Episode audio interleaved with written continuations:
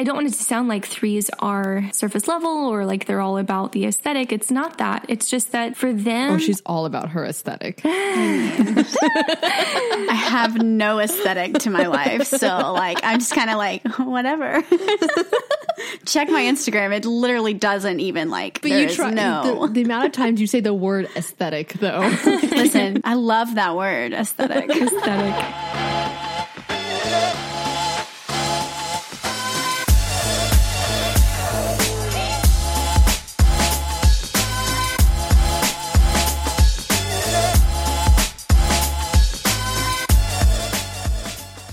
Hey there, gals. hey there, gals. And welcome back for another episode of The Gals Guide. Welcome back.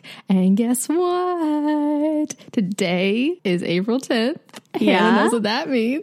she released new music. Yep, I sure did. Uh, you know, from my bedroom studio, aka my uh, desk and uh, my mic and Logic. So fun But times. no, it, sounds good. Tell everybody about it. Tell them like where you can get it, what it's called, all that jazz. So it's called Tennessee, and you can get it pretty much on any streaming platform. It even made its way to TikTok. Um, so that was an option whenever Wait, so I was. can I can I do a TikTok with the song? yes, like you could do you could do the Savage dance to my song.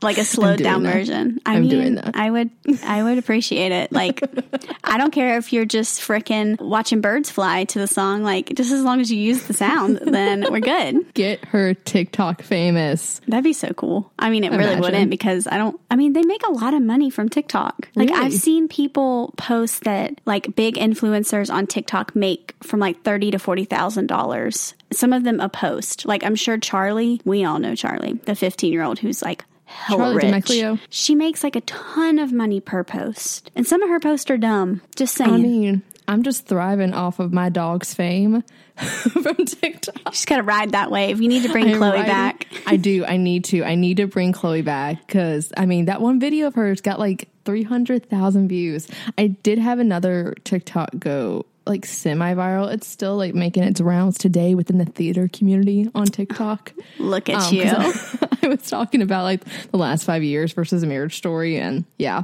it's it's a delight. I'm still putting out TikToks though, and embarrassing myself on the daily. I actually got the guy I'm interested in on TikTok. He is he joined last as of last night, and, and he I, already made three TikToks, and I was like, dang, man. he was really bored. He's been alone in his apartment for like a month now. He is going insane, which you saw in the TikToks. Yeah, I did. I was I was a little concerned for him at one point. He did one where he was like, it was like High School Musical breaking free, and then like at the part where it's like was soaring, flying, he like jumped off his bed and like skydived into the ground. It was hysterical. He is very chaotic. Oh my god. I god! was a little upset that he didn't show the like aftermath of the skydiving because I wanted to see how he landed because it looked Girl. really uncomfortable. I wanted to say, I was like, "Are you okay?" Like I laughed and I was like, "Are you okay?" And he's like, "No, I'm fine." I was like.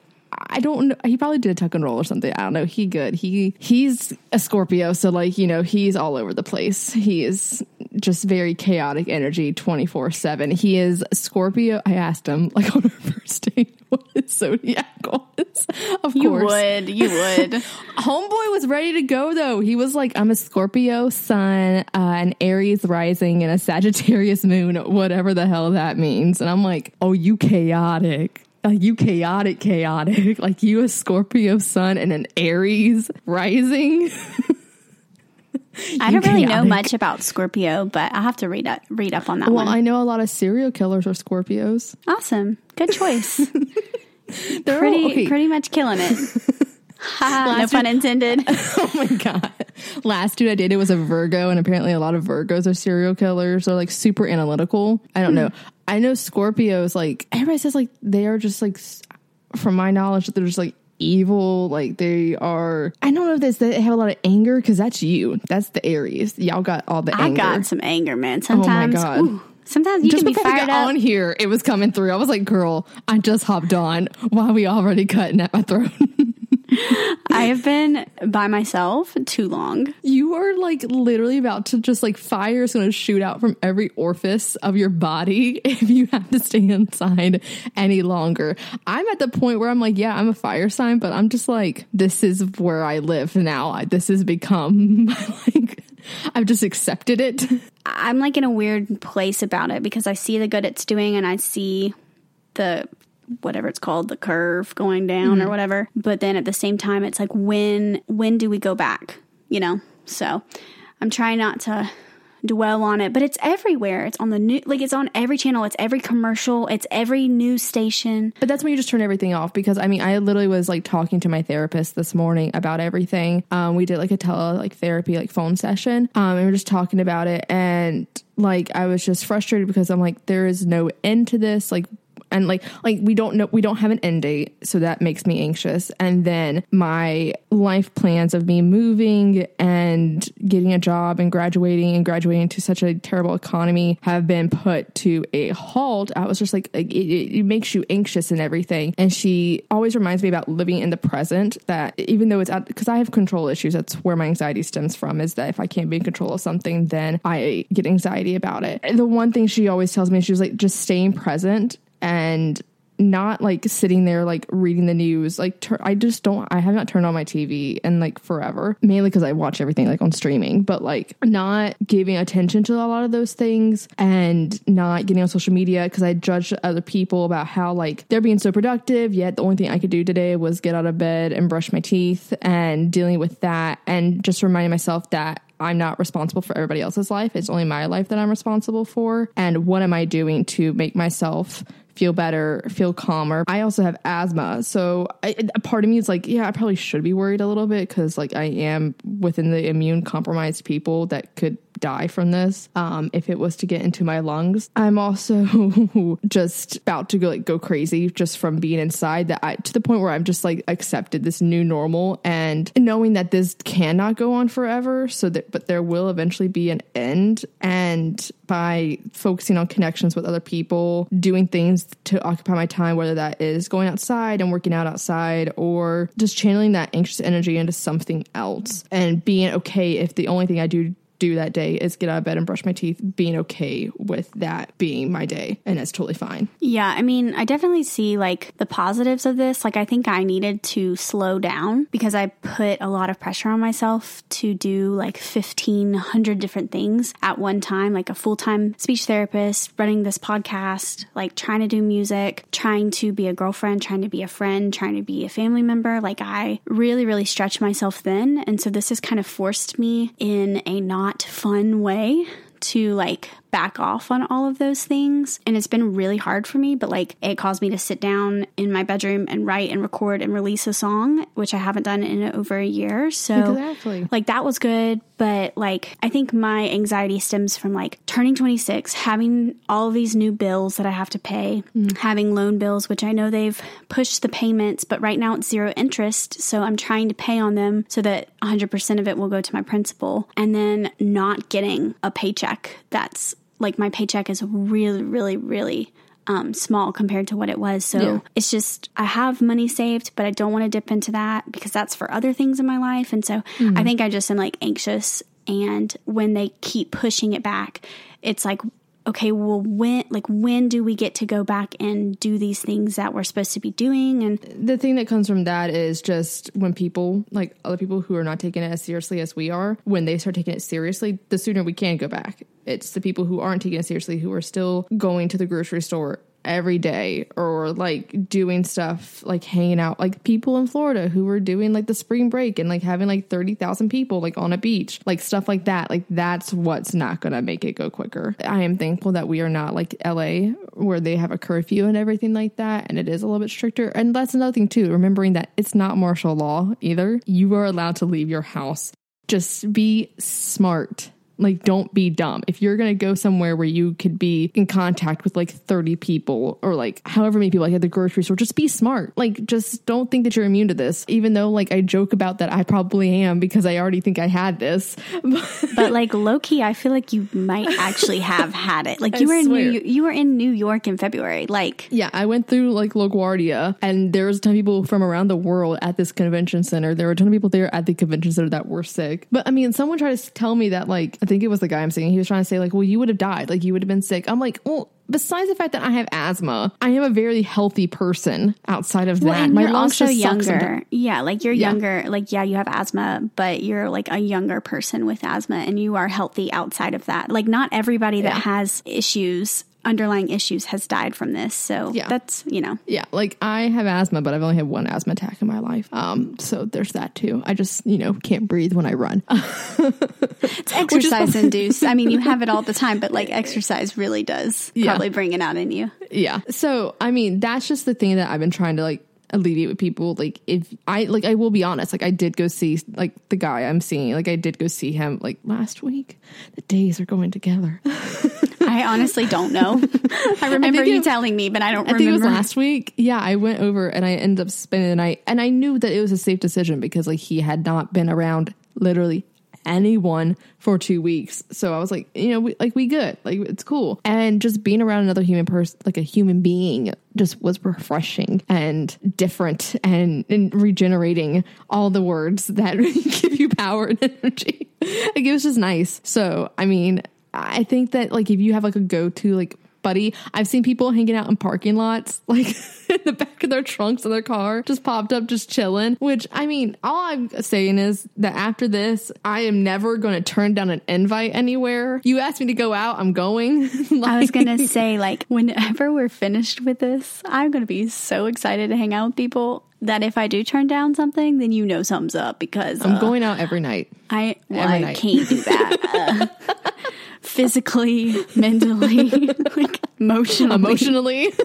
But like, I think we'll not take things for granted as much as we did before. But I hope everyone else out there is like trying to enjoy their time at Yes. home as much as possible and just doing things that you didn't get to do before. I think we talked about this in our like new normal thing, like Mm-hmm. starting a book that you've been wanting to, or starting a show, or writing a book if you're a writer. I'm not. But also, if you don't do anything, that is okay too. Mm-hmm. But yeah, so we hope that we have been a huge part of your entertainment and we want to continue that entertainment today. We have our first guest ever on the podcast coming on today. Her name is Epiphany James. She is one of my personal friends. She knows Hannah as well. She goes, she is a film producer alongside of me. I have worked with her and collaborated with her many times on different projects, and she is a huge fan and attests for the Enneagram, which is something that Hannah and I, we are slow. I feel like I know about probably just like a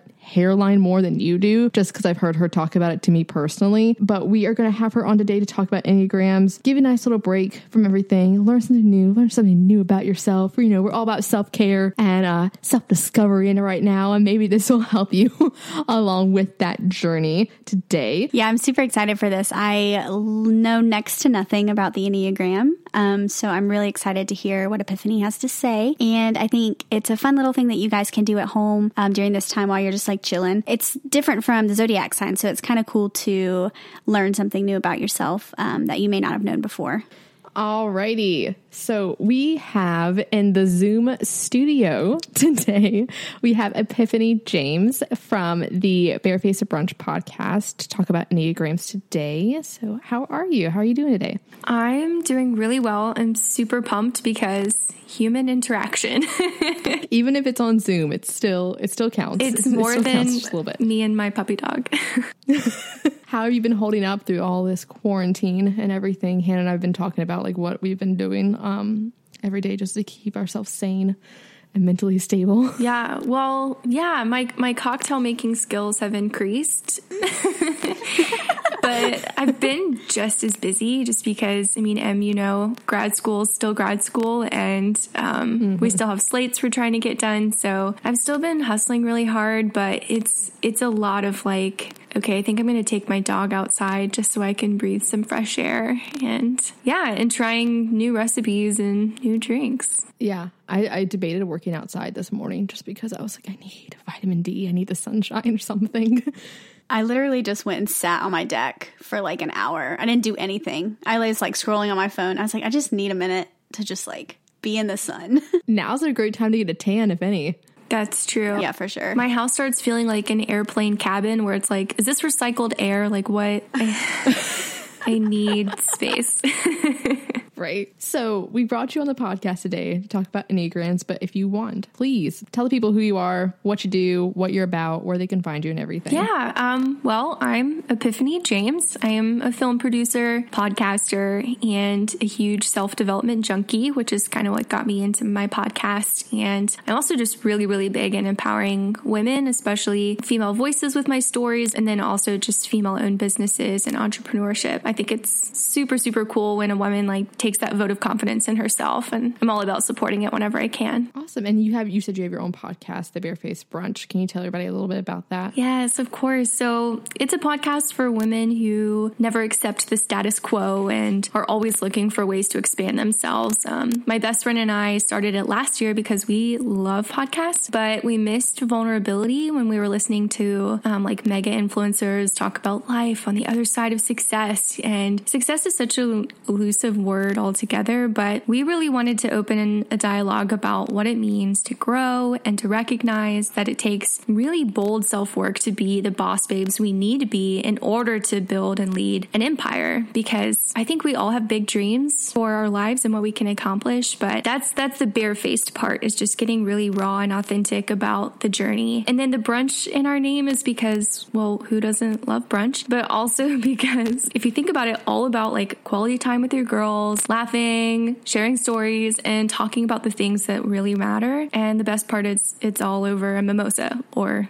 several. Um, so that's the atmosphere. You guys like share like a recipe like with every like episode or something like that. Like like a drink or something like that. Yeah. Yeah, we always end our episodes with um, with a with a brunchy type question, and then uh, we share recipes on our on our blog on our website, which is barefacedbrunch.com. So my partner's out on maternity leave this season, so I'm I'm carrying the torch solo. But it's been it's been a lot of fun. I love it so much. Yeah, you've been doing like the quarantini talks, Oh yeah, quarantini talks. which actually like leads us into why we're doing like today's episode because your most recent one you talked about Enneagrams and I love that one. Hannah and I both listened to that one. You are like all about the Enneagram, and how I know about it is literally through you. so I felt like we really wanted to bring you on and talk about it because you, I know you personally, you, you like to use it when it comes to like your work and everything like that. And it really helps you with all of that. So we would love to hear what, like, what are Enneagrams? Because for people like us, like me and Hannah, like I, what I know is basically from you, and I've passed on information to Hannah about it. So if you could explain like to everybody what who doesn't know what Enneagrams are, what exactly it is. Yeah. Well, it's a personality assessment at first glance. I think that's the easiest box to put it into. Uh, So much you know, like Myers Briggs and um, Strength Finders, that sort of thing. But the more you study it, the more it becomes a roadmap for self development. I kind of think of it as like peeling back the layers of whatever personality you build up as a young person in order to survive so that you can reveal who you truly are underneath all of that and begin to thrive. So I kind of equate it to waking up from sleepwalking. Like we've all been operating in the world in a way that really was set up in our childhood because we felt like that was the way that would help us get by in our homes, like regardless of what that atmosphere was like. And so part of growing up, I think, and like that self growth is going back to that and figuring out what's still working for you and what isn't rather than just, like I said before, accepting the status quo and, and working in a way that, that maybe is getting in the way of personal growth. That's so interesting. I didn't really know like anything about it, so that kind of gives like a clear picture of like what the Enneagram is. But what got you into Enneagrams? Like what drew you into learning more about them? I read a lot of books. It's a way for me to disconnect from technology before I go to sleep. And so I was reading a book called Reading People um, by Anne Bogel, and I, I, kind of thought it was going to help me like be a spy. I was like, ooh, I can read people. I can read their minds. Um, it wasn't that, but she did break down like all of these different ways to understand yourself and therefore to understand others better, which was super cool too. And when she said with, about the Enneagram chapter, she was like, You'll know your number when the description of it hurts your feelings. And I was like, uh, okay. But like deep down, like I knew that that's what I needed. I needed something to not say, like, here are your highlights, these are your strengths. I wanted something to be like, here's where you suck. Like, here's where you really need to get uncomfortable because that's how you're going to grow. Mm. So, yeah, I went down the rabbit hole. Here we are. That's interesting because, I mean, when you, so I had taken, and we'll get into this, I had taken an Enneagram test when I first met you. And then I didn't feel like I like resonated with that type. And then you were like, oh no, like you are this one. And when you told me the one I was, I was like, okay, like what makes me that one? And you read me some of the stuff. You're like, fear of vulnerability. And I was like, oh crap. it's like I've been called out. Cool. Yes. Cool. Love that. Yeah. How did how did you find like learning about enneagrams like change your life and why do you feel like they are important for other people to know about? Uh, well, to put it in the context of of my my life my experiences. Uh, i'm a type 4 and we'll get more into that but like a big part of being a type 4 is feeling misunderstood and feeling like there's this deep sort of flaw about myself that keeps me from fitting in in the world like as if the world was a large puzzle and my piece just didn't quite click in. And it's just been ingrained in me for years and years and years. So when i read that almost verbatim in a description of a type 4 i wept. Like i just cried and i felt known and understood for the first time. And then knowing that has really helped me with my relationships because before i used to isolate myself um, from my friends because my inner dialogue convinced me that i'd always be on the outside. So like why get rejected you know? And now i recognize that's my inner dialogue that doesn't mean it's true. So when that kind of negative thought process starts in my head, I can acknowledge it and then I can take action steps to actually be intentionally like to move closer to those that I love versus pushing people away. So it's it's been a game changer. It, it helps me see that part of myself that was hurting my ability to connect with people that I love. Oh, that's so interesting. Do you feel like because I, I know some people like they can think like with the Enneagram like it's probably just something like a personality test in some way, but I know you've talked about it being like so much more than that. Uh, is there any way that you can describe it like being different, like from like astrology or like the Myers Briggs, like 16 personalities and things like that? Well, I would like to say that I have a I have a deep respect for all of those things. Like I think any modality that helps us be like happier and more at peace and have that that deeper sense of self knowledge is a good thing. I just think that the Enneagram is so powerful because it's an empathy machine. It helps me not just understand myself and have more grace and empathy for my own walk on this planet, but it really helps me see others. Like even in their messiness, even in their like hurtfulness sometimes, now I have a framework to understand, okay, they have a certain lens for how they see the world. And this is a huge like it's like I have a, a, a tool, like a, a, magnifying glass in my toolbox that helps me see, okay, they're acting this way because they're operating from this viewpoint. And that just helps me. That helps me have more grace with them. That helps me have better, more productive conversations with them. And I don't know, I I feel like the fact that it does hurt you before it helps you sets it apart because a lot of the other ones are the opposite. They kind of like fluff you up and, and shine a light on your positive attributes, which is good too. But I equate this to physical therapy. There's some working through the discomfort so that you can really see the progress. That's a good way to put it, actually. I like that a lot because I feel like when I was like reading it, like, like, you'd said, like it, it kind of like not hurt, but it was just kind of like, ooh, okay, yeah, that does describe me. And it was like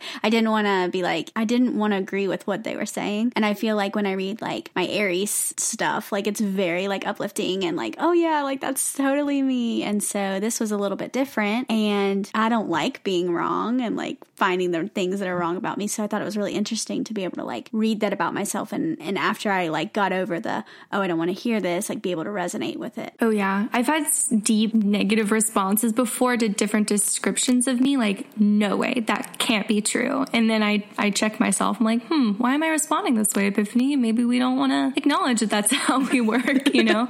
that's why I really like looking at those. Um, they're kind of like they have the astrology meme accounts on Instagram. They have Enneagram meme mm. accounts as well. And they're great because they kind of let you laugh at it. Like you can kind of have a light spirit about out your flaws.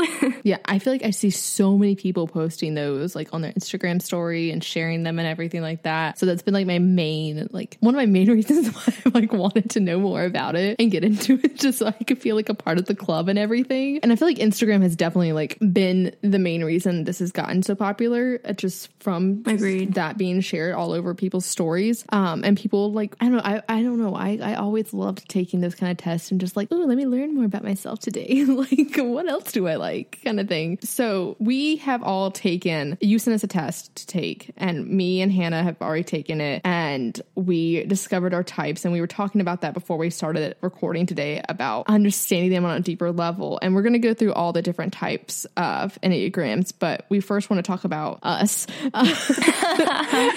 and talk about and talk about what our types are and if you guys are similar to us, if you relate to us, if you're the same Enneagram type, that'd be really cool. Let us know uh, on social. But yeah, so Epiphany, you are a type four. What the heck is that? I am. I'm a four out of nine, by the way. There are nine Enneagram numbers, um, which we will go through, but the four is called the romantic or the individualist. And uh, we're deeply creative. We feel like a depth of emotions that is truly unparalleled in the other numbers. Um, that's just statistics like science, which means we're powerful creators. That doesn't mean that all, say, musicians or artists are fours, but a lot will maybe tend in that direction because art becomes an outlet for these deep emotions that we don't really know how to find the words for, if that makes sense. So we can be really great creators, but we have to push past our low side. So there's a high side and a low side to all the numbers. Um, as romantics, we can over romanticize the people in our lives, our relationships, our dreams. So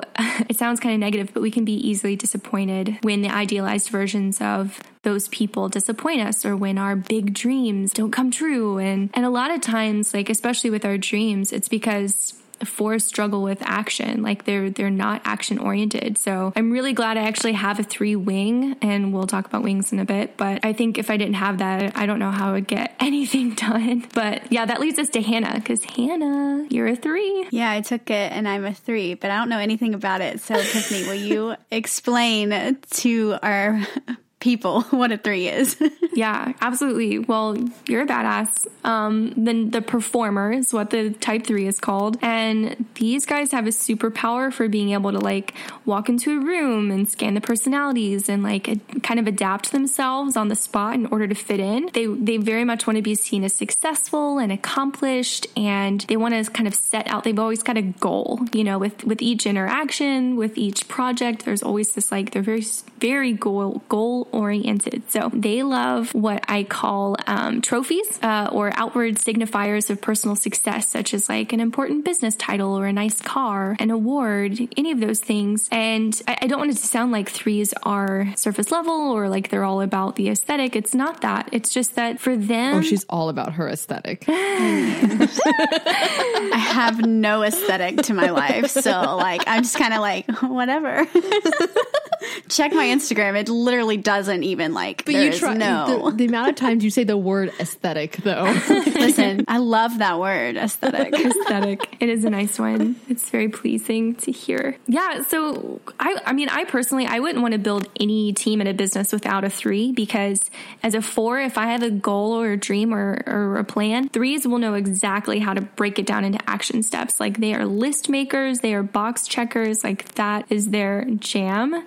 Um, the lower side, however, is they they can be what we call like asleep to themselves, and it's because they're so good at being who they need to be to reach their goals, to work the room, to like you know, it, it's just it's a struggle because when you wear those different types of personalities to fit in, then you kind of wonder who you are underneath all of it. So the work of a three is to do something just for you, um, like that no one else even knows about. This isn't for the accolades. This isn't for the comments. It's just to see like who are you and how do you approach this project without that thought process of what others will think, see, or compliment them on. That was actually like originally like what I tested as like when I first took it, and I was like, I don't feel like that's me. So you told me that I was a type eight, though. Yeah, with a strong seven wing for sure. So what what all does that mean? What all does what all is an eight? I've heard it's a very more masculine type, though. Yeah, well, it's really hard, even in modern times, for women who are eights because a lot of times they'll hear the sentence like, you're too much. Like, you just need to be less.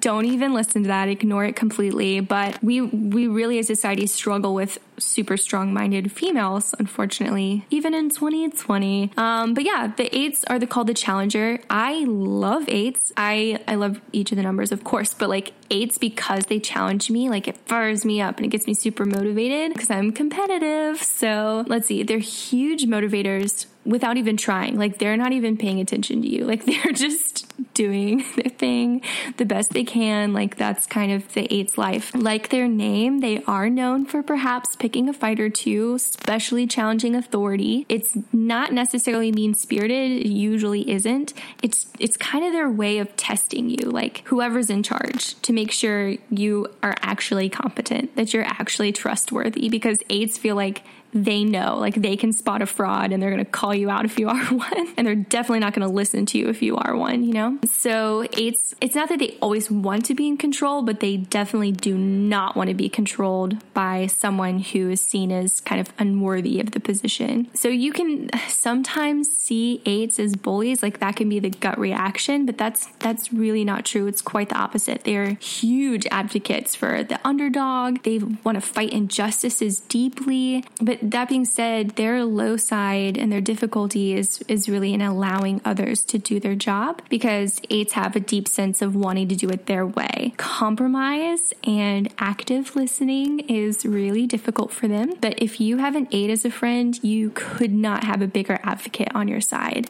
They're deeply loyal, but there just has to be that mutual trust first. All that's correct.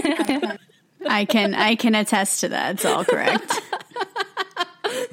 I I mean I definitely that's like one like I've always said like I want to be my own boss one day mainly because I don't want anybody to be the boss of me. I just like being in charge because then I can only be mad at myself. I can't be mad at anybody else if they mess up. But I also even think too, like with being like super loyal, I've always said I'm very loyal and I've always attested it to like being a Leo. But I also like I mean, even with Hannah, like I feel like I'm super like like a big like motivator cheerleader for her to like talk about her music more and push her to do gigs and stuff like that. But I'm like that with a ton of my friends. I feel like I am like that with everybody I know, especially in the arts. And I always wondered, like, for a long time, like, I was like, why am I not a four? Like, I feel like I would be a four. And then you said the whole action thing. I was like, Uh, that that's why I'm Right. not a four because I very am much like I just do it like without like I'm not like the person that would sit there and, like process it before I do it. I just act. Well, and when you make a decision, Emily, do you make it out of like a feeling or do you make it out of like this gut reaction or is it an intellectual choice? It's probably like a gut reaction. Exactly. Yeah. Yeah. So the eights are in the gut triad, which we'll talk about later. So that's another easy way. If because type threes and type eights can mistype as each other because they're both tend to be very accomplished and they want to be even more accomplished. But um, the inner motivations and then where they make their decisions from is going to be different. So that would be the difference between a three and an eight. So now that we know who we are, can you break down all like the different types, like and like the simple terms and everything, like whatever you feel like? Yeah. Yeah. Well, I've read five books about the Enneagram and I wow. don't see that to gas myself, say that to gas myself up. I'm just saying that as in the Enneagram is incredibly complex. So I am going to boil them down. This means just a couple of caveats that one, I'm speaking to the archetype version of it, which, which probably means they're not fully in a healthy space. If you're any of these numbers in a super healthy space, you're actually going to be harder to type, if that makes sense, because you would be doing the work of peeling away um, some of these things. So these qualifiers. So I'm describing an archetype. This may not describe you perfectly, but that's why we do the work of digging deeper and reading more about the subtypes and where we go in stress and all those things. Okay. So type one. no pressure. I know. Type one is the perfectionist. I kind of broke them down into these I am statements. You know, the famous one, like, I think, therefore I am. Mm-hmm. That, that I'm going to equate to the type five, which is the investigator, but I broke down the rest of them into what their I am statements would be. So the perfectionist is, I do perfectly, therefore I am. And I see the perfectionist as they're, they're very, they love rules. They love black and white sort of right, wrong thinking. They're very moral people. They also are the type of people who have like the way to load a dishwasher. There is no other way. There's the way. Any other way is wrong. So my mom. So my mom. Okay, There's cool. exactly one way. and that is that. but for them, like creating that perfection, whether it's having the perfectly manicured yard or the the perfect loaded dishwasher, like even in the tiny things, that creating the perfection is it gives them a sense of security. And they think that they're, they're always going to have this laundry list of to do thing, to do list for the house, to do list for their business, to do list for their lives. And they're never going to get to the bottom because they're perfectionists. But that pursuit of perfect gives them a sense of security. So for them, that's their I am statement. Type two is the helper. I help others, therefore I am. I would say like the, the kind of way that we see Martha Stewart is perhaps the helper where you go to their house and it's like perfectly clean and they've got fresh flowers so it smells nice and cookies are already in the oven and there's a book by your bed so you have something to read when you stay the night. Like, that's the helper. If you're sick, they're for sure bringing you a casserole. That's the helper. But the, the thing about the helper is because they think I help others, therefore I am, that's where they place their personal value. So let's say if they ever, I don't know, break a leg, you know? Um, like my mom's a helper and she tore her ACL once and so she had to be cared for. That was super, super, super hard for her because she feels way more comfortable caring for others. And if she doesn't have that ability to care for others, it really hurts a two's feeling of self worth. Like, oh my God, if I can't do these things, will I still be loved? The answer is for sure yes, if it's a healthy relationship, but that's kind of the inner dialogue of a type two. Would you say people who like, if they like probably deal like with codependency issues, like would be a type two? Definitely possible, but it, codependency could happen with an unhealthy version of a lot of these numbers because gotcha. then what happens is you would find the number that's sort of the opposite of you and cling to them and become codependent to them to kind gotcha. of rule you in a way to so that you okay. don't have to take that yeah no, I, I, get i get i get what you're saying i get what you're saying because i mean just a lot of this a lot of the stuff that you were saying about like a type two like wanting to like i know like with codependency and this is something that we've been wanting to talk about like on the podcast and doing a whole episode on like with codependence a lot of them especially in romantic relationships fixing other people and focusing on other people's problems so they don't have to focus on their own problems is something that a lot of codependents deal with. And so that's why i was wondering if it was something to, like if a type 2s like usually like fall into that or if it's something that any type could really be a codependent person. Yeah i mean they, they could fall quicker into that just like a 4 could fall quicker into say depression a, a lot of the famous mm-hmm. fours are people like Van Gogh and Amy Winehouse and, and artists who left the earth, you know, sooner than we would have thought they would, you know? So it, it's really interesting how you can see patterns with numbers, um, but being a number doesn't mean that that's your life trajectory. It just, it can make you more susceptible to it, I guess. Yeah, yeah I get you. I get you. Yeah. Um, so then threes are the performer. This is the I accomplish, therefore I am. And we talked about that a bit, but they very much find their value in those outward, in compliments. They feel that's their security blanket it is their accomplishments. That's where they place their self worth. I am worthy because I have accomplished these things. And that makes them feel like they're doing life right. And so the struggle then is the opposite. If you're, if you're struggling with feeling known, if you're in a work position, for instance, where your boss doesn't appreciate you, that would be a really unhealthy space for a three to be in because it would demotivate them entirely. Because what's the point, kind of, if they're not going to be seen and complimented and like appreciated for all the work that they put into because they're very hard workers. And then type fours is the romantic, which we talked about too. That's me. They that is I feel deeply, therefore I am. They can over identify with their emotions. Types type fours can. So, you know, they are our artists and creatives a lot of times, but they have to understand like the work of a four is to recognize when they're over identifying with their feelings and then to learn to kind of separate from it and move forward. What does that action forward look like? Because remember, fours are doing repressed. So that's why they can stay in a place of melancholy, is because they'll over identify with an emotion. They'll feel like so different from the world and so un seen and un- misunderstood. And then they can kind of couch themselves in that. And because they're doing repressed, they won't take those um, action steps to to move forward. So it's it can it's a lovely place to be. I love being a four, but I'm so glad for the enneagram so I can avoid those um those low times. I also know I also know so many fours. Oh yeah, I feel like and maybe it's because we, I, we we we go to art yep. school, and maybe that's why. but I feel like I have so many in my life. It's so weird. Yeah. Well, fours um, statistically are, are, the the least common of the numbers. They say type sixes are actually the one of the more common ones. But yes, they are in higher numbers at liberal arts conservatories for sure. And there could be something just about like your personality that draws them because, like I said, being doing repressed, I always feel super inspired when I see threes or eights that are super action oriented. I'm like, whoa. and then I step up my game, you know?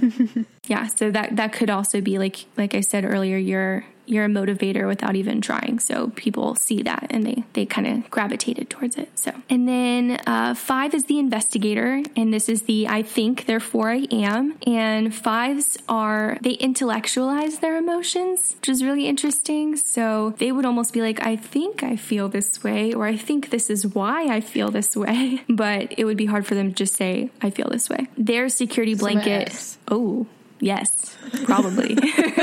I know who you speak of. Um, yeah, so um, their their security blanket though is uh, like my dad, for instance, is a five, and he has like five masters in these like really obscure topics, and I think that for him, it's just a security blanket. He he finds his self worth in saying, "Look at these topics that I know so much about." You know, that helps them operate better within the world because apart from that, apart from their niche knowledge, they can feel a sense of deep unworthiness actually. And then type sixes is the loyalist.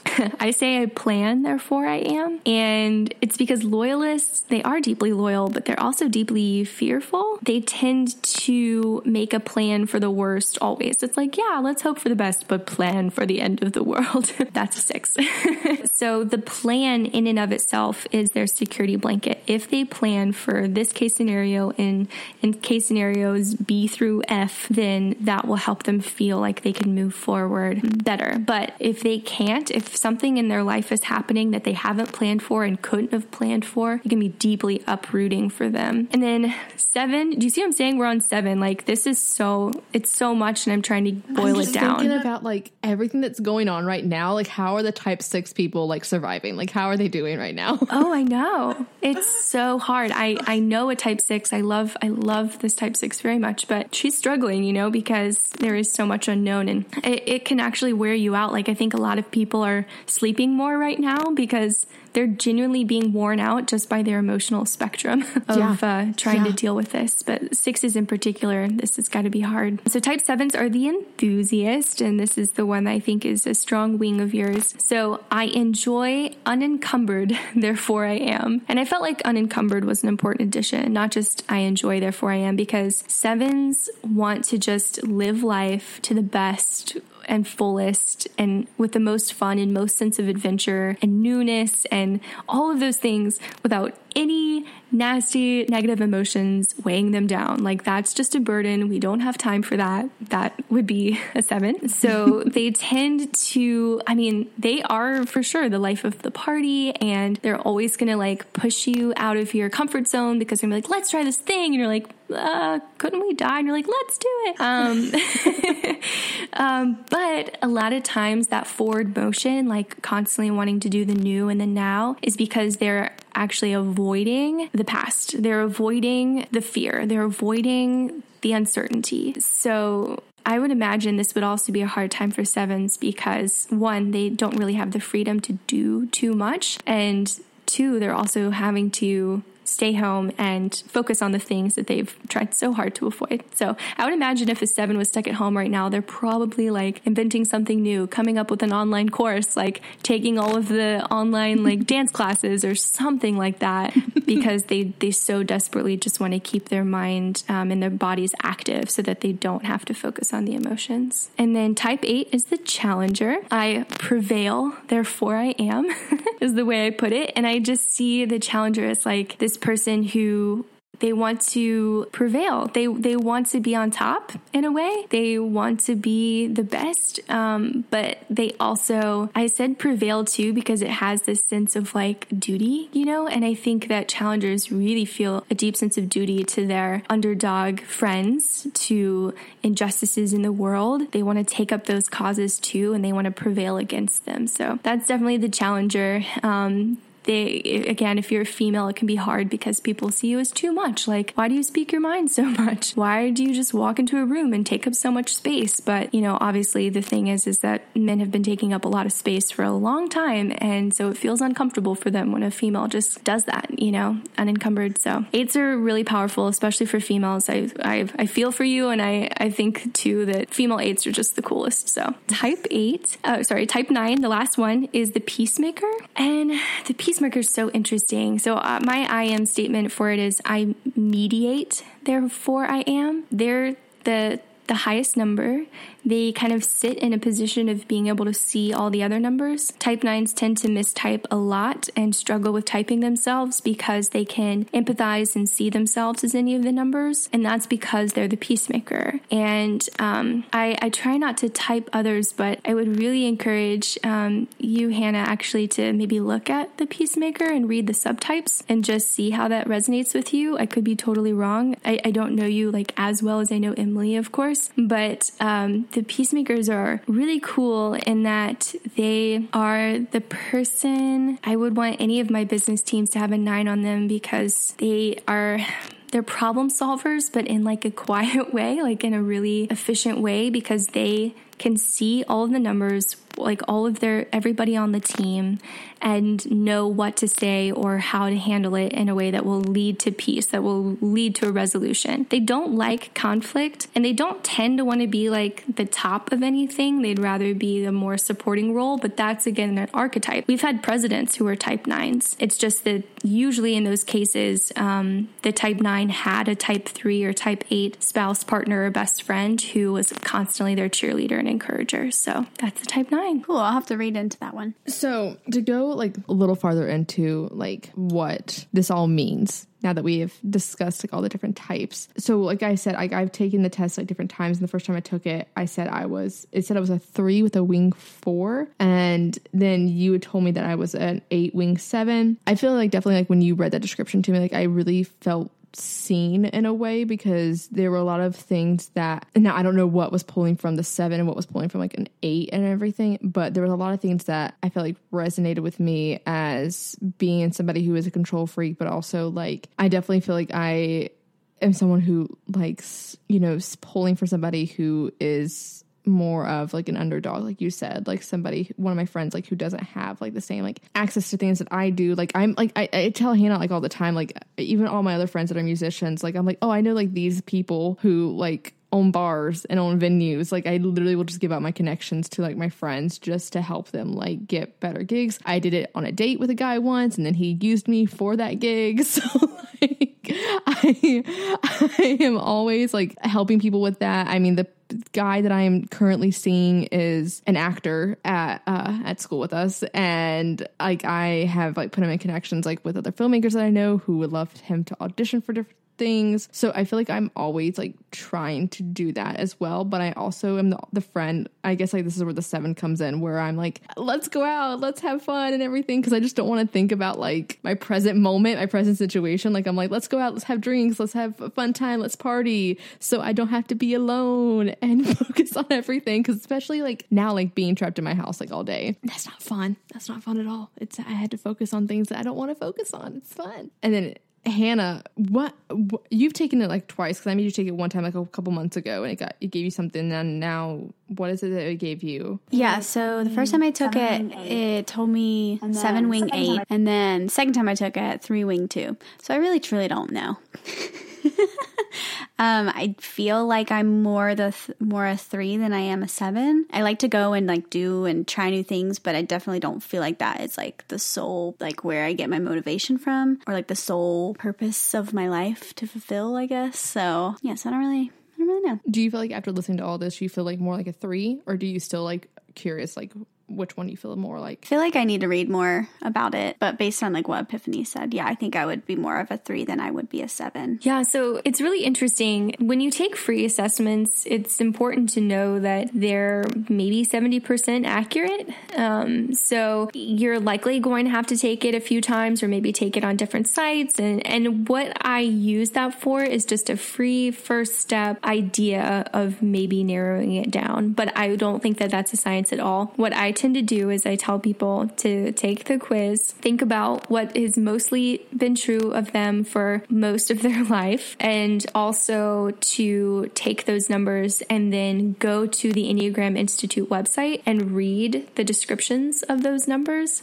Heck, read the description of all the numbers and see which ones actually speak more to you more. Because I really think that your gut, like your person, is going to respond more than an AI type program logarithm quiz. Like BuzzFeed quizzes are super fun, but how often are they super correct? You know, so uh, use it as a starting Right, yeah. point because there are nine numbers to maybe narrow it down, and then read that, and then read your subtypes. And I know we haven't really dived into that too much, but each number has a subtype, which means there are 27 subtypes total. That's a lot of variation between them, and in those subtypes, you have someone who would act like you would expect, say, a four to act. There's someone who would act counter to what you would think a forward act. Doesn't mean that they're not still a four. It's just looking about whether they're the type that are the anti-type or somewhere in between. So Okay, so I, I I think I get what you're saying because like I know with astrology, like there's three different types of each of the zodiacs. So is that that mean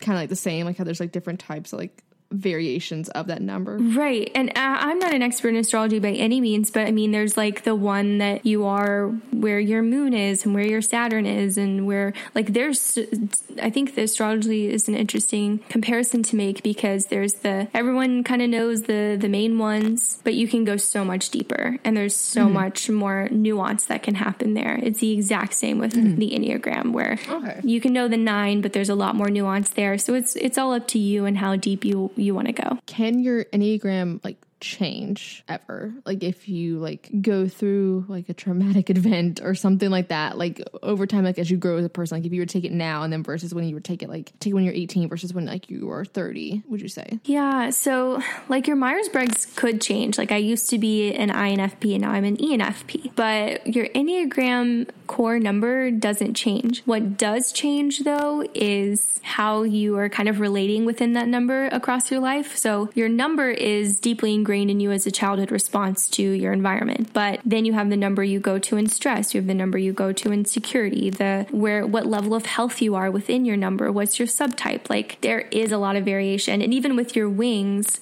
I lean more into my three wing now, but I can see some five wing in me, and I could definitely shift in my later years to focus and lean more into my five wing. But I would never stop being a four because my core motivation and my core fear, really, as a human being, is going to stay the same. All right. So you've we, we have said so much about wings. Yes. What the heck are wings? Like what what is that? Yes. Yeah. Maybe I probably should have said this at the top, but wings are your neighboring numbers. So if if you're a nine, then you could be an eight or a one on your right side. It's kind of like being the king card. You, you would be a queen or an ace, or if you're an ace, it would be a king mm-hmm. or a one. So that's how the nines work because that's the weirder one. The any of the other ones, you know. So if, if you're a four, then you could be a wing three or a wing five. So you can borrow from the numbers on either side, and you can have balanced wings too. You can be a seven with balanced um, six and eight qualities within you, and again, those can grow and change as you grow and change. Not the numbers themselves, but just how much you draw from them. Gotcha. So, Hannah, you were three wing 2 mm-hmm. So, like, trying to think like what the two was, like the helper and everything. Do you? Oh, well, you mean yeah? You were like in a service field where you help others a lot. This is very true. Yeah. so do you like so it's basically like someone like that. Like in me, like I am an eight wing seven. Does that mean like is it similar to like a seven wing or Right. So if you're an eight wing seven, your core fear kind of is this fear of not being in control or being controlled by someone who you feel is unworthy of that. Whereas a seven's core fear is lies in their um, unwillingness to go deep or negative with their emotions. So their motivation forward is is action oriented because they're trying to avoid those emotions. Whereas an eight, they're they're more action oriented to be in control so that they don't feel out of control of their life. But you can borrow from the other numbers as far as their qualities. That doesn't mean that you don't love going out. It doesn't mean that you don't maybe want to avoid some of those negative emotions because you'd rather have fun. But your like core get up and go is being an, an action person for change and control. Like you want to be a leader, like that, just mm. period, hands down. You want to be a leader and you want to help others who you think need that help. Gotcha. Mm-hmm. So I, you've talked briefly when we were going through the types about like growth and stress.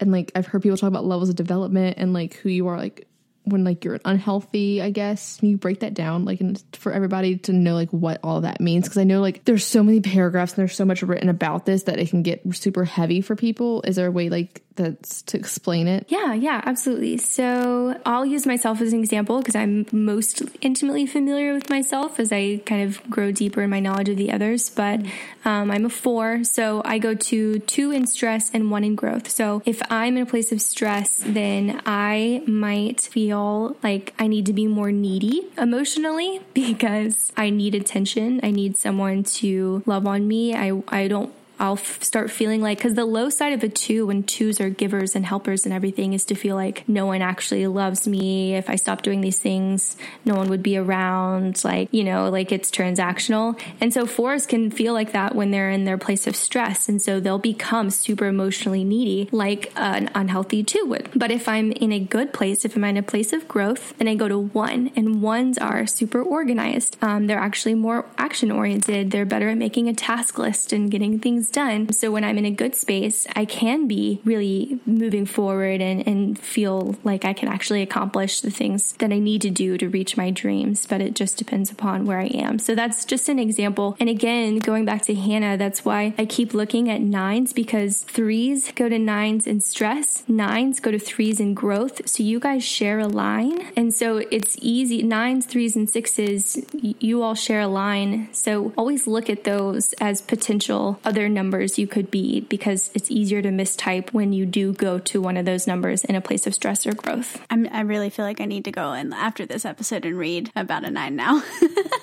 Please do. Let me know how it goes. What would an eight be? For growth and stress? So eights go to two in growth. So they do become like super giving and like super, what can I do for you? Like, how can I, how can I help you? Like you were saying with connecting friends to, to, to people and helping them move further in their careers. In a place of stress, you go to five and the low side of five can be very disconnected from people, like from those around them. Um, they'll kind of become hoarders of their energy. So they actually won't go out and do things. They just want to stay home and kind of be self indulgent. Hannah is like eyeing me. She is giving me the full on evil eye right now. It was like when quarantine started and you were like, if you were going to come to me with negativity, I do not want to speak to you. Like, that's. I posted it like on my Instagram story and Well, so again, okay, so Hannah, I'm just going to come pick on you again. So if nines are in a place of stress, they go to a six, and sixes are going to go into a more negative space in a time like this because again, their their number is one of fear, so they're going to be like kind of like the sky is falling. Like that can be the mindset of a six uh, in stress. So um, they're going to be thinking about all the negatives, like all the things they can't do. I think I think I might be I think I might be a nine. literally before we hopped on this call, she's just like, I'm so over this quarantine. I am so ready to get out of this house. I cannot stand it anymore. I am done with this. We are overreacting about everything. And I was like, Hi, Emily good was morning. like, please don't cut my throat. Like I'm just here to like have a good time. I was like, good morning. um, That is so funny. Yeah. Well, so there you go. That's something to consider. And then again, you go to three in a place of growth. So that would make sense. Like threes Yeah, would resonate with you because if you're mostly in a healthy space and you're constantly thinking like, how do I move forward in my career as a person? Yeah. All those things. So I just want to say that when I'm at, so if I'm a, t- if I'm a two, when I'm in growth, and I don't want people to ever say that me helping them out is me being codependent. Or like bad thing. It's like, no, I'm actually doing something good for you.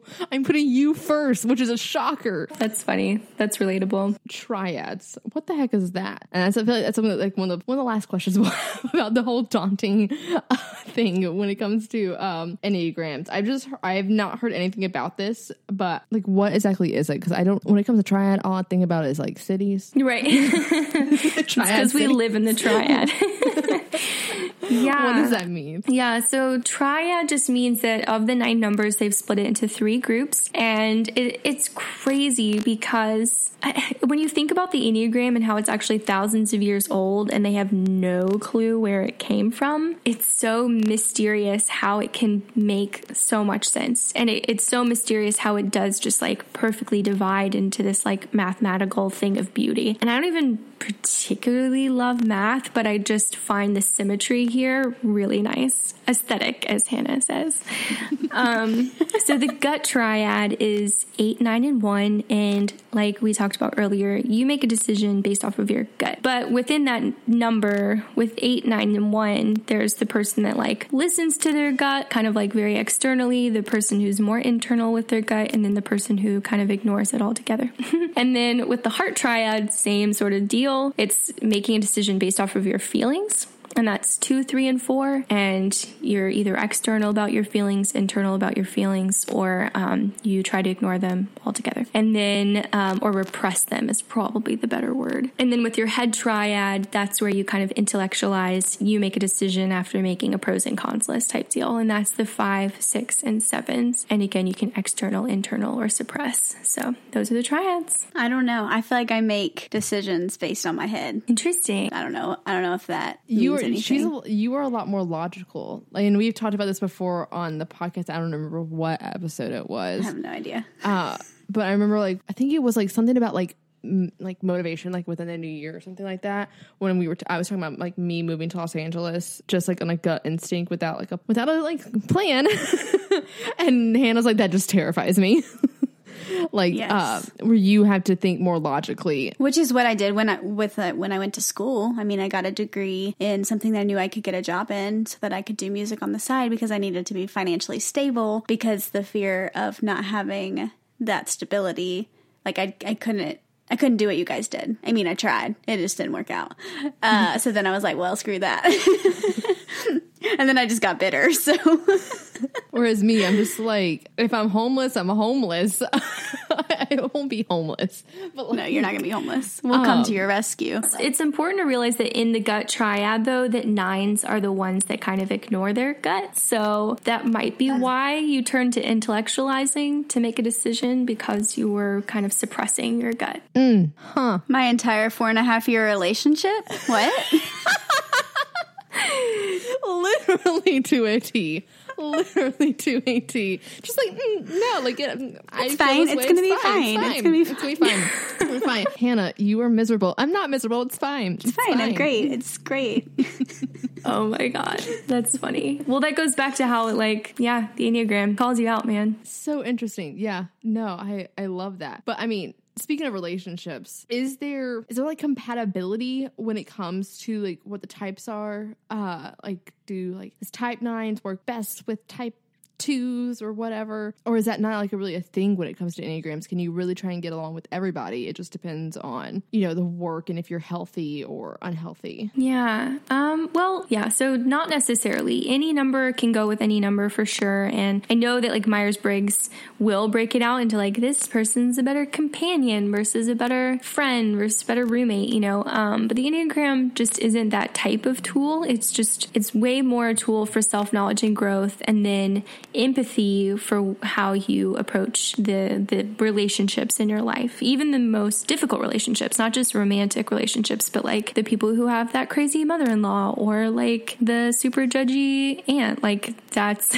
you can use the Enneagram for those relationships, but it doesn't mean that one is more compatible with another. And since like we've talked about, every person could be at any level of health within their number. And they could be at their stress point number or the security number, or they could be leaning on one of their wings heavier in this season than another number in another season. There's just way too many variables to play that game. So I would gotcha. just say like focus on knowing yourself and then having open communication to better know your partner, no matter which number they are. Yeah, that's what we're always saying on here. Mm. So would you recommend like once you figure out what you are and like read all about that and like have a really nice understanding of that, like would you recommend like studying up on the other types so that you know them better? Cause like you can talk about them just like on the spot. And so like I don't even know what I am. So I'm like, I feel like in order to be more empathetic, like you kind of have to know what the different types are. Oh yeah, absolutely. I immediately dove into the other numbers as soon as I even had like a rudimentary understanding of mine and then just got deeper and deeper with all of them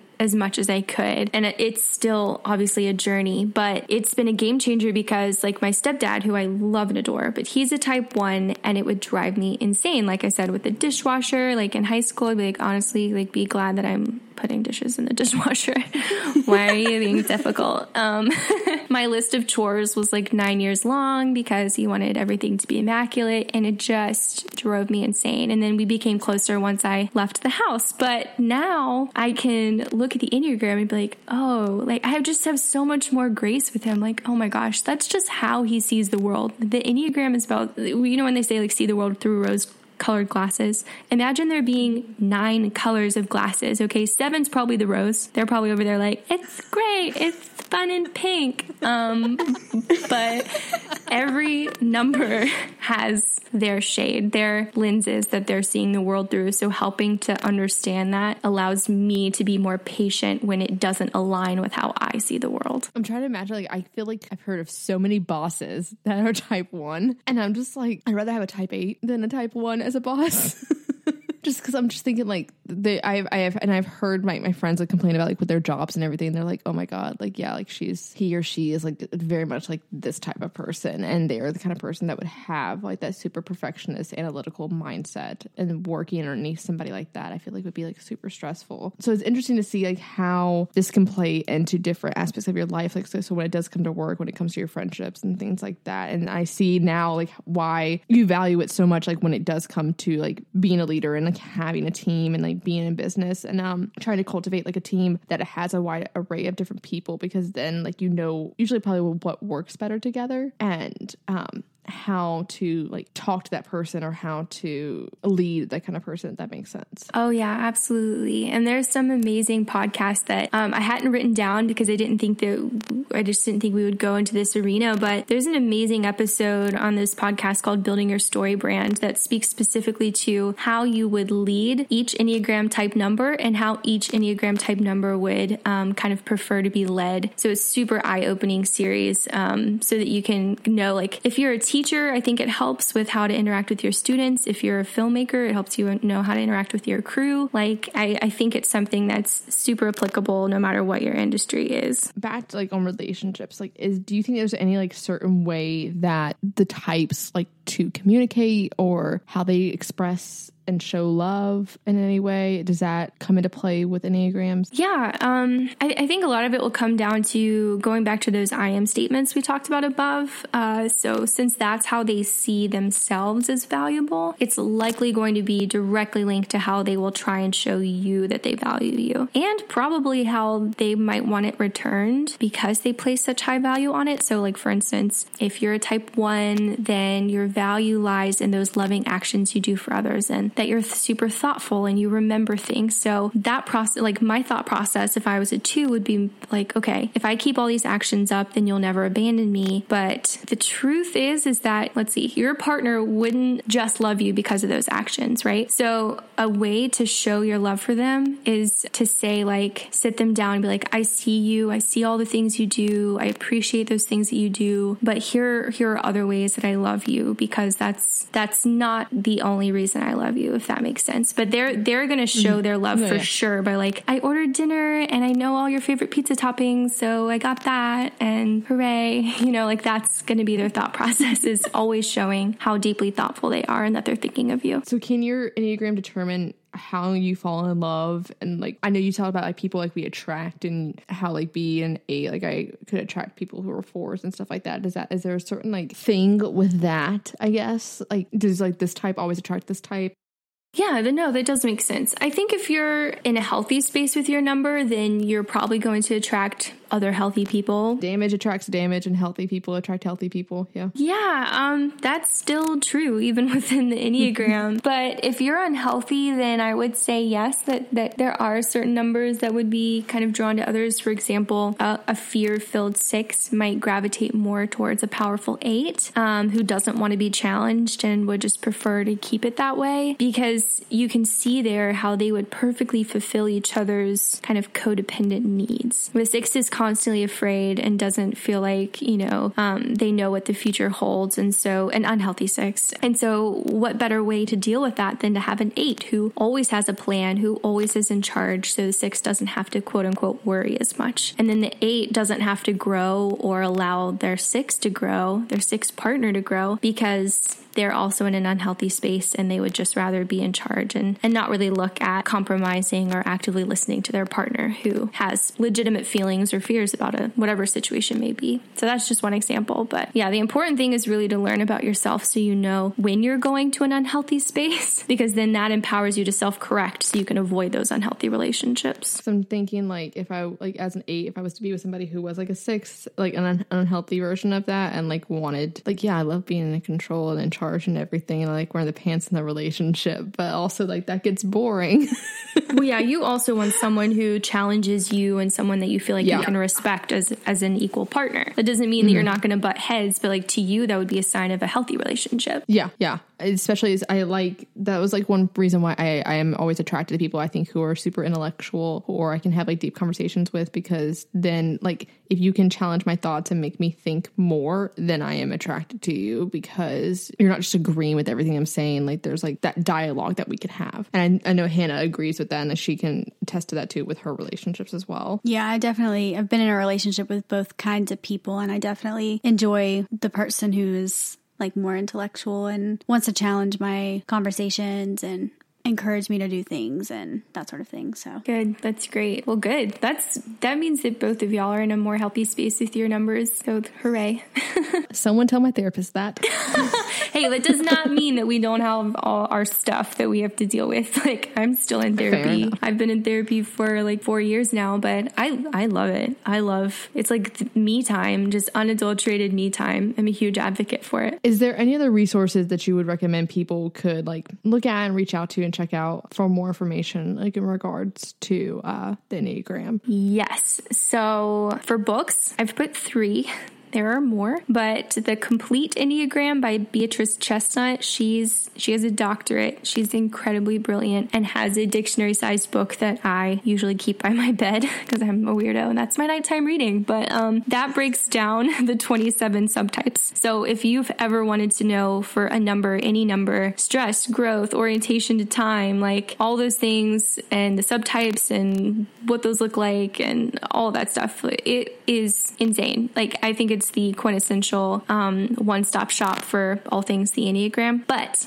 if that feels entirely too overwhelming, there's The Road Back to You by Ian Morgan Cron and Suzanne Stabile. And they're kind of like the mom and dad of the modern Enneagram. Um, even though it's been around thousands of years, it had a, a resurgence starting in around the 70s um, in America, thanks to Jesuits, oddly enough. Um, so I guess surprisingly enough oddly sounds weird, but um, Ian and Susan are super down to earth. They live in Nashville, just kind, kind people. They each have their own um, podcast too that we'll get to into a second. But The Road Back to You is the great, like, first stop book to get. It will not be overwhelming. I love the first page of each chapter because he basically breaks it down to like, you might be a type one if you da da da da da da. So you can kind of read those and very quickly get a sense of like, oh, that sounds like me or that doesn't. And then The Paths Between Us by Susan Stabile uh, is talking about the how each number relates to the other numbers. So I think that's a great interrelational book. Like you were talking about Hannah, as far as um, understanding the other numbers and, and, being able to be more empathetic with them. And then if you're into podcasts, which I hope you are because you're listening to this one, is Enneagram and coffee. I think for y'all's like audience would really speak to because Sarah Jane Case is this super cool chick. She lives in Asheville, North Carolina, which is where we hail from. Right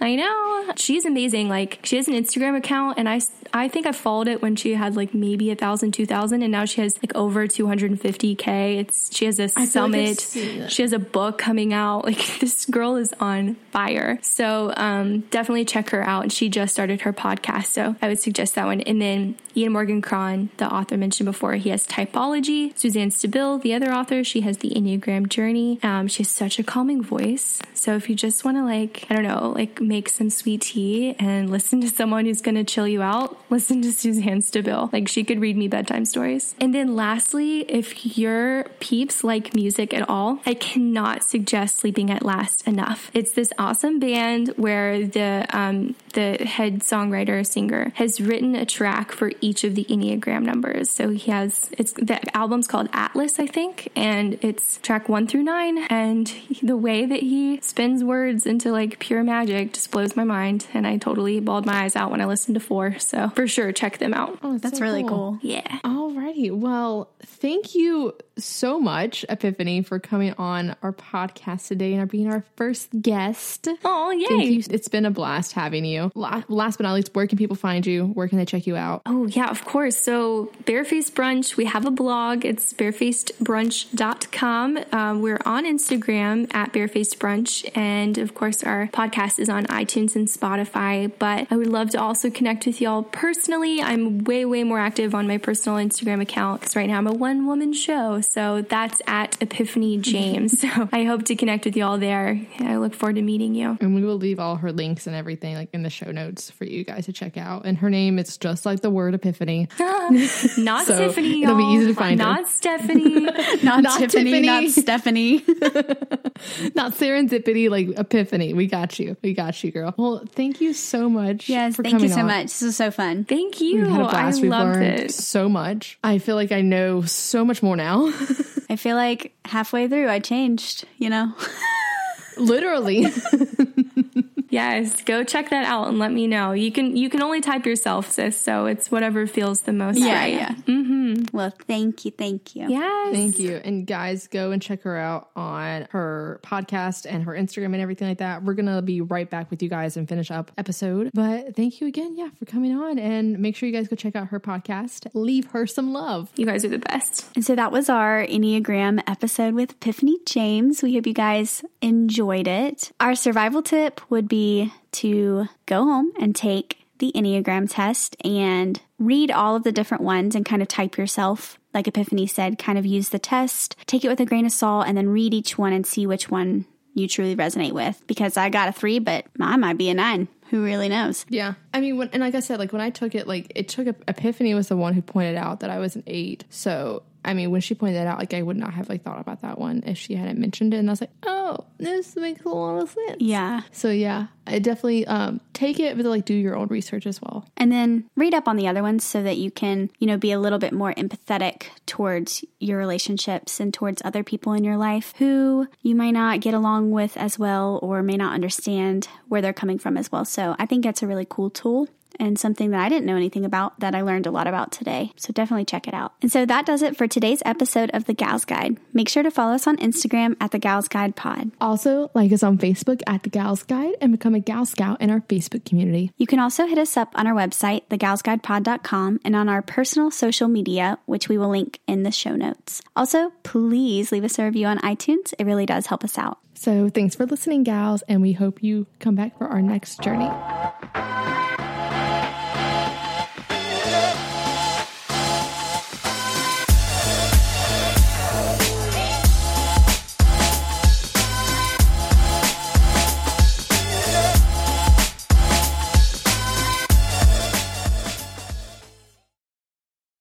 Say goodbye to your credit card rewards. Greedy corporate mega stores, led by Walmart and Target, are pushing for a law in Congress to take away your hard earned cash back and travel points to line their pockets. The Durbin Marshall credit card bill would enact harmful credit card routing mandates that would end credit card rewards as we know it. If you love your credit card rewards, tell your lawmakers hands off my rewards. Tell them to oppose the Durbin Marshall credit card bill.